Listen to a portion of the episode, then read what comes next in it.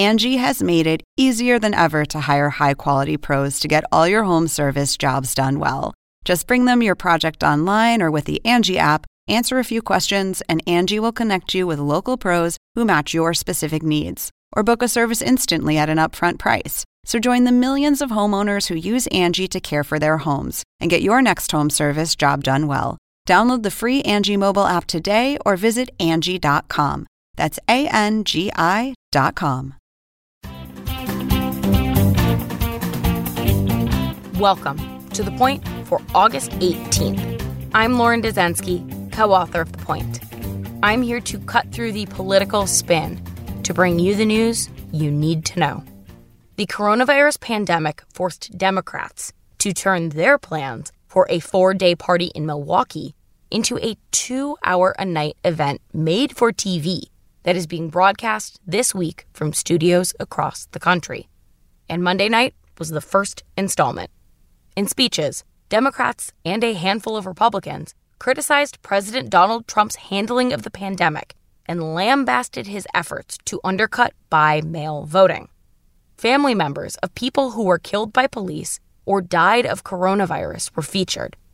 Vermont Senator Bernie Sanders, Biden's strongest primary rival, called for Democratic unity in November's general election. Michelle Obama closed out the first night of the convention with a powerful direct to camera excoriation of Donald Trump's presidency.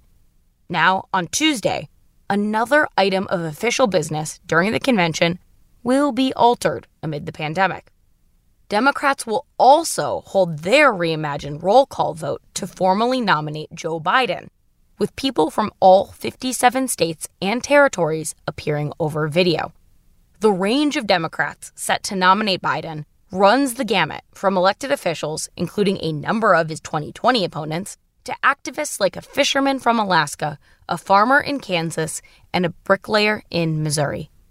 Former South Bend, Indiana Mayor Pete Buttigieg, one of Biden's 2020 challengers, will appear from Indiana, while other primary opponents, like Congressman Tim Ryan in Ohio, Senator Amy Klobuchar in Minnesota, and Senator Bernie Sanders in Vermont, will also appear. This roll call vote process is traditionally a long affair, with each delegation in the convention arena going around and pledging delegates to candidates who ran in their primary or caucus.